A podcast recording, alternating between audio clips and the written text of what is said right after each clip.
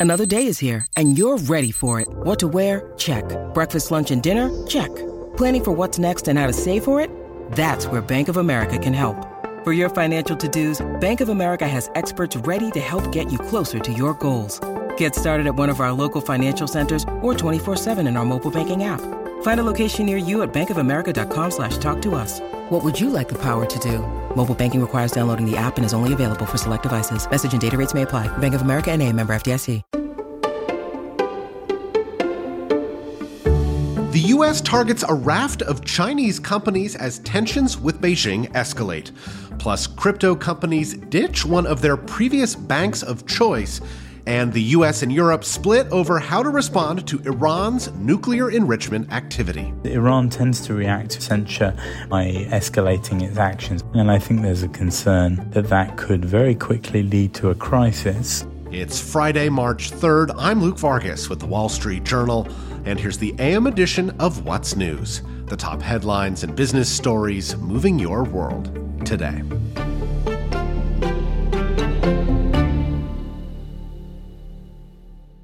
The Biden administration has imposed export restrictions on 28 Chinese entities in its latest move to mitigate what it says is a growing national security threat from China. The Commerce Department said the targeted businesses represented a range of national security risks, including alleged ties to Iran's military, Pakistan's ballistic missile program, and Myanmar's sanctioned military. The companies and the Chinese embassy in Washington didn't immediately respond to requests for comment. Officials in Beijing have repeatedly denounced U.S. sanctions as illegal. And all of this comes ahead of China's biggest political gathering of the year, what's known as the Two Sessions in Beijing this weekend. Journal reporter Chun Han Wong tells us what to watch for. Last October, the Communist Party had a changeover in leadership, and this NPC would be basically filling out senior government positions.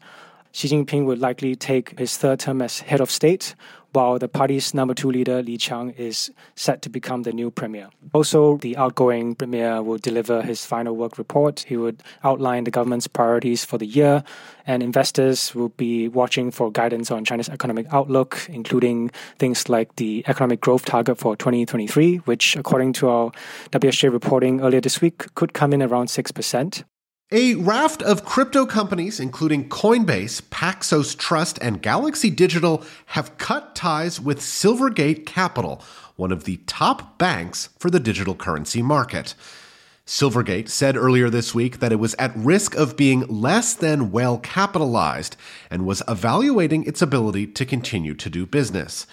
It had recently been forced to sell assets at a steep loss after a flurry of customers made a run on the bank. Journal Markets reporter Caitlin Ostroff has more on where this leaves the crypto industry, which has long struggled to access banking services. Silvergate filled a lot of that void. And so go into last year where all of a sudden you had the prices of cryptocurrencies collapsing, you had a series of bankruptcies, and then the cherry on top of this was FTX. And so when all of that happened, there was this massive withdrawals from Silvergate. All of these firms that did used to bank with Silvergate are now having to find accounts elsewhere. And inherently, not all of those companies will be able to. They won't meet the standards for other banks, or other banks will just decide they're much more nervous on crypto now, given the massive sell off, than they might have been six or eight months ago. Apple has blocked the update of an email app with AI powered language tools over concerns that it could generate inappropriate content for children. That is according to communications Apple sent to the app maker and documents viewed by the Wall Street Journal.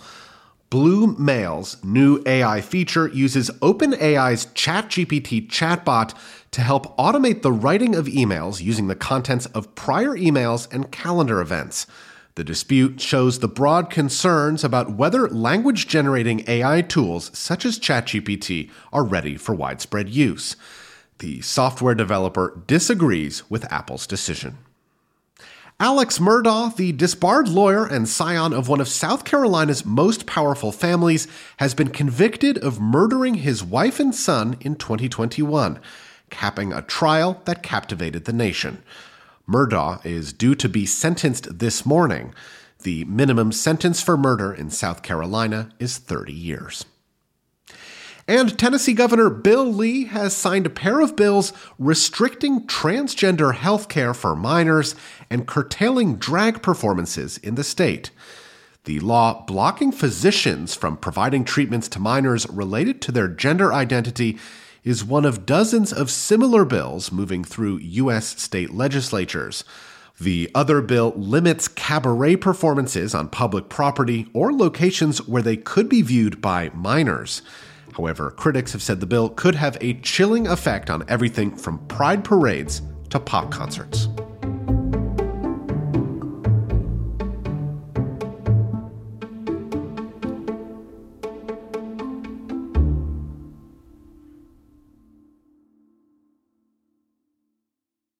Yesterday, Eurozone inflation data showed a strong increase in services prices and accelerating inflation in Germany, France, and Spain, even as overall inflation eased for the fourth straight month. And as the journal's Paul Hannon reports, that dynamic underlines how difficult a task central bankers, both in Europe and elsewhere, face in bringing inflation back under control as growth ramps up. And Paul joins me now with more. Paul, thank you as always for being with us. Hello. Great to talk to you again, Luke. So, Paul, according to that Eurozone data I mentioned earlier, the rise in inflation overall is slowing, but it also seems to suggest it will take some time for prices to fall back to normal what does that mean for policymakers? It leaves them still facing a very difficult task in the year ahead. The headline rate of inflation came down because of things that we already know are happening, which is to do with the energy price having less of an influence a year after Russia's invasion of Ukraine. But there was news, and that news was that services prices just aren't slowing. And that's quite a big worry for a central bank because they are more reflective of what's happening inside the economy. And what is the picture like globally? Is it similar to what we're seeing in Europe?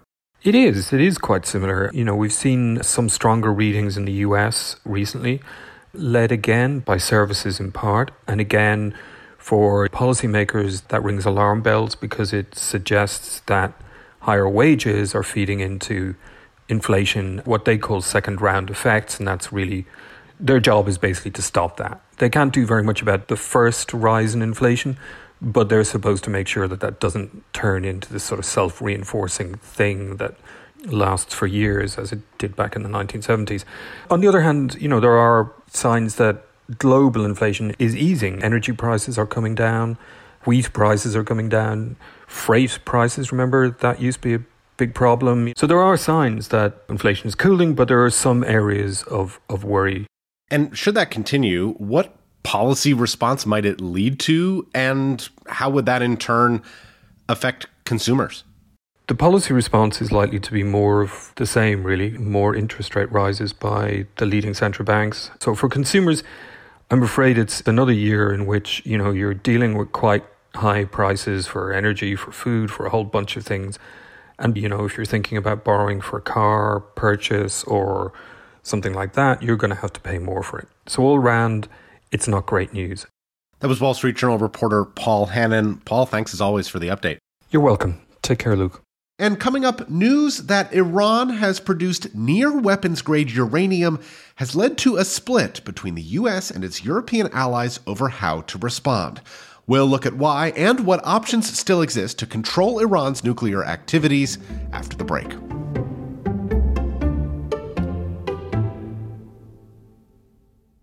Robert Half research indicates 9 out of 10 hiring managers are having difficulty hiring. Robert Half is here to help. Our recruiting professionals utilize our proprietary AI to connect businesses with highly skilled talent. At Robert Half, we know talent. Visit roberthalf.com today. Earlier this week, the International Atomic Energy Agency revealed that Iran had produced particles of about 84% enriched uranium. That's just shy of the around 90% enrichment level needed to produce weapons grade nuclear fuel. But instead of that news uniting the countries that had negotiated the 2015 nuclear deal with Iran, Wall Street Journal Deputy Brussels Bureau Chief Laurence Norman reports that the IAEA's revelation has actually exposed a divide between the U.S. and its European allies over how to respond. And Laurence joins us now with the details. Laurence, thank you for being with us. Thanks a lot. Remind us what exactly the IAEA says it found in Iran and why that finding was so significant. So, the IAEA reported to its member states this week something that we had reported previously, which is that its inspectors found material in Iran that is very near weapons grade enriched uranium. The agency said it's not clear if Iran deliberately produced that material, and it also said, importantly, that Iran is not stockpiling that material, but nonetheless, it's a very serious moment. To move close to weapons grade is to move closer to a red line that the US, the Europeans, the Israelis, and others have always paid a great deal of attention to, and Iran is tiptoed up towards that, whether it was deliberate or not a red line, but red lines are often sort of political signaling. Is what's actually happening here, though, in violation of any agreements Iran currently has with other countries? Well, it's massively in violation of the JCPOA, the nuclear deal that still exists in form. Some people describe it as a corpse in reality, but it does still exist. And theoretically, Iran is still adhering to it, as are the European countries. Under the JCPOA, the ceiling on enriched uranium in Iran could produce was 3.67%. So I think we can all agree that they're quite a long way above that. They're about as far as you can go without tripping off a crisis. And Laurence, what has Iran said in response to the IAEA finding? Iran has said that it was an accident. Nuclear experts and senior diplomats agree that it is plausible that this was an accident. I think most of them don't believe it is. And the, one of the reasons they don't believe it is, is because the discovery of these 84% particles was made the day after the IAEA and their inspectors found out that Iran was messing around with its centrifuges and machines that produce enriched uranium in a way that was not allowed under the JCPOA. So the balance of opinion is very strongly that they were experimenting with ways to produce near weapons grade material, but there's no proof of that, and it is plausible it was an accident, and that's what Iran claims. And the IAEA's Board of Governors, which includes the US, France, Germany, and China, is set to meet next week, right, Laurence? So, what happens next here? So I think nothing happens next because it's very clear that the Europeans will not push a resolution that would censor Iran for what it's done without US support. It's always a fair bit of work to get a resolution passed in the board. Russia and China will oppose it as they have opposed previous resolutions. And that could, in theory, send the issue up to the UN Security Council. And in the past, that was the route by which very significant international sanctions were imposed on Iran. Now, as all of our listeners will know, the chances of getting the US and Russia or the Europeans and Russia to agree to anything at the UN Security Council is pretty slim. So this wouldn't lead to sanctions, but nonetheless, it is a politically very significant move, and being censured is something that Iranians are very, very focused on. It signals a return to the years of isolation of Iran, and so it is an important issue. But without the US support, there will be no resolution. To be clear, you're saying the US is arguing against a rebuke of Iran?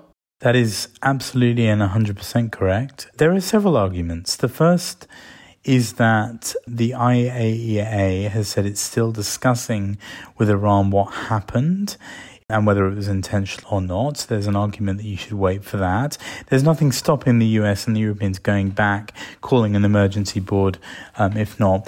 I think the bigger argument, though, is Iran tends to react to a censure by escalating its actions, either escalating its nuclear work or further restricting the ability of the IAEA inspectors to keep an eye on what Iran's doing. And I think there's a concern that that could very quickly lead to a crisis, which of course would be a crisis on top of the Russia one that they're already dealing with. So those are some of the reasons why the US has been reluctant to take this step.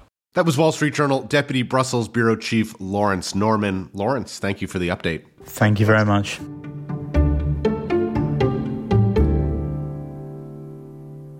And finally, a wave of job cuts has hit the U.S., But some employers are not actually imposing layoffs, and instead are adding new restrictions on remote work, stepping up scrutiny in performance reviews, or requiring staffers to relocate in order to keep their jobs all of which are moves that WSJ reporter Chip Cutter says enable companies to thin their workforce while avoiding the more traditional layoff.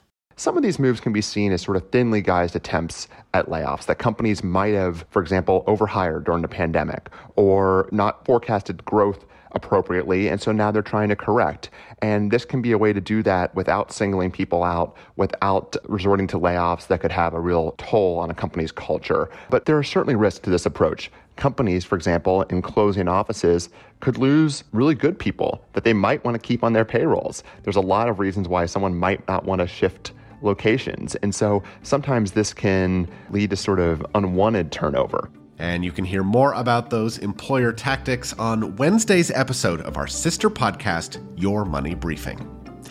And that's what's news for Friday morning. We'll be back tonight with a new show. I'm Luke Vargas with the Wall Street Journal. Have a great weekend, and thanks for listening.